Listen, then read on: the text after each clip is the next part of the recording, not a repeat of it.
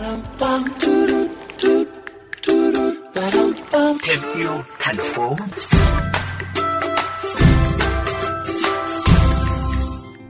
Thưa các bạn, thói quen phân loại rác tại nguồn có thể giúp cho người dân không bỏ phí tài nguyên rác và biến chúng thành những sản phẩm tái chế hữu ích với cuộc sống. Bạn Hà Huy Đức, một sinh viên đại học vừa tốt nghiệp, đã cho ra đời những sản phẩm đồ nội thất độc đáo từ rác tái chế. Hà Huy Đức vừa tốt nghiệp khoa mỹ thuật và thiết kế tại thành phố Hồ Chí Minh.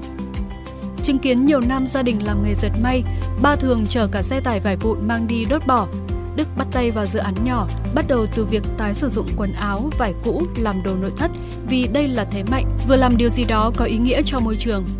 Em cũng quan tâm đến vấn đề mà về môi trường nữa cơ, vì đợt em có thấy ba em hay chở những cái hàng rác thải vải vụn mang đi đốt mấy tấn vải, quá là ô nhiễm mà nó lãng phí, mà cái này nó cũng là một nguồn tài nguyên mà tại sao mình không tận dụng.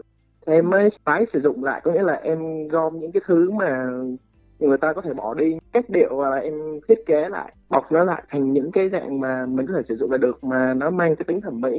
Cái sản phẩm mà em vừa làm đó, nó chỉ là một sản phẩm nhỏ về tái sử dụng thôi. Ý tưởng mà em muốn phát triển lớn hơn đó là sản phẩm tái chế, tìm hiểu một cái dạng vật liệu mới của ngành nội thất mà hiện tại Việt Nam mình chưa có.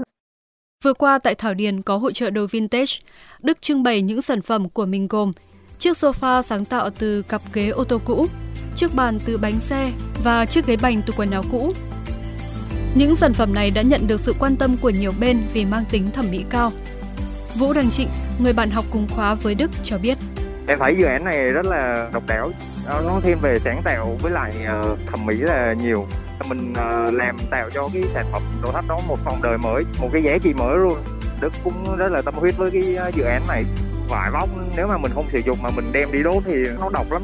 Nên là tụi em là sử dụng lại những cái đó để làm đồ nội thất luôn.